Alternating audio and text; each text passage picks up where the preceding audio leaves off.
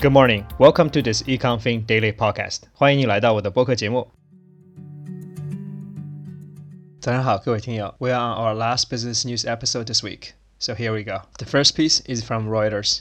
Elon Musk is sued by shareholders over delay in disclosing Twitter stake. Elon Musk was sued on Tuesday by former Twitter Inc. shareholders who claim they missed out on a recent run up in its stock price because he waited too long to disclose a 9.2% stake in the social media company. In a proposed class action filed in Manhattan federal court, the shareholders said Musk, the chief executive of electronic car Tesla Inc., made a material false and misleading statements and omissions by failing to reveal he had invested in Twitter by March 24th as required under the federal law. 第一则新闻呢，来自于路透社，这延续了前几天有关 Elon Musk 和 Twitter 的这个争议吧。 Twitter 的一些股东呢，现在在曼哈顿的联邦法院呢起诉了 Elon Musk。他们说呢，因为 Elon Musk 没有根据联邦法律呢及时公布他在 Twitter 的投资，从而导致了这些股东呢并没有享受到 Twitter 股票最近的上涨。其实说白了，就有点听起来我没有赚到钱，我怪你的意思。但确实根据联邦法律，Elon Musk 应该很早就公布他在 Twitter 的投资。Let's see how this fight is going to end. The second piece is from Wall Street Journal. Grocer push through inflation. Passing higher prices to shoppers.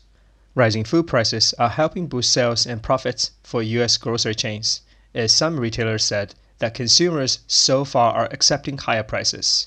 Supermarket operators, including Albertson Kroger and others, are reporting rising sales driven by increasing food prices and consumers continuing to prepare many meals at home.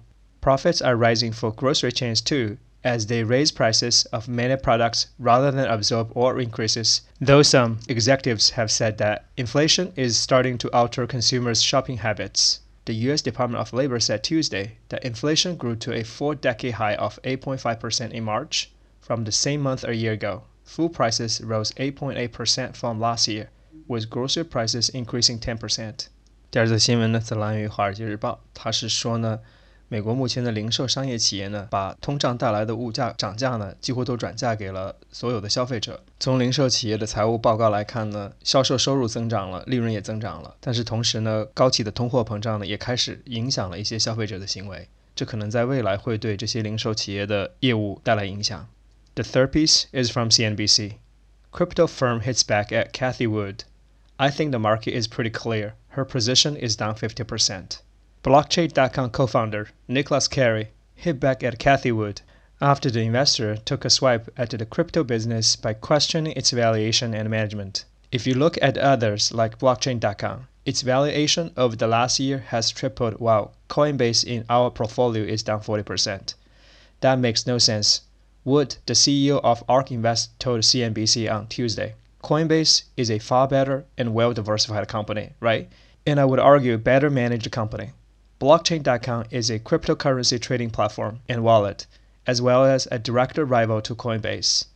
Blockchain.com is still a private company. Cathie Wood's ARK Invest funds hold shares of Coinbase, which is listed in the United States.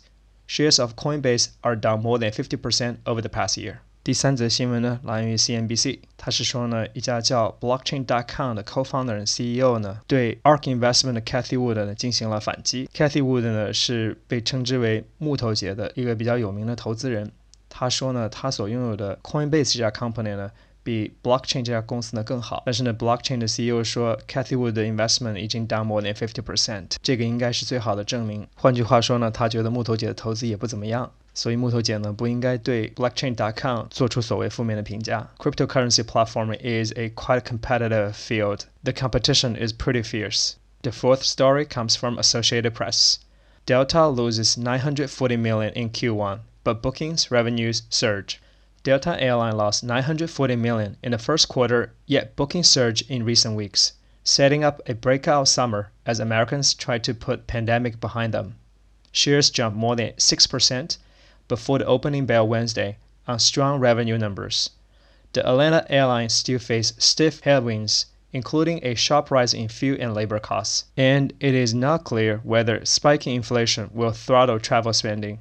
On Tuesday, the U.S. reported that inflation in the past year rose at its fast pace in more than four decades. 第四则新闻呢，则来源于联合社，它是说呢，Delta Airline，也就是达美航空呢，在第一季度呢， 净损失达到了九点四亿美元。但是近期的一些 booking 的数据呢，显示市场逐渐在复苏，所以呢，市场对达美航空还是出现了比较正面的表现。从股票市场的反应来看呢，市场对达美的前景还是表示乐观的。但是不得不承认，通货膨胀带来的人力成本的上升和石油价格的上涨呢，对达美的业绩还是会有影响的。The last piece is from Yahoo Finance. J.P. Morgan profits fall in Q1 on lower trading revenues, slowdown in deal activity.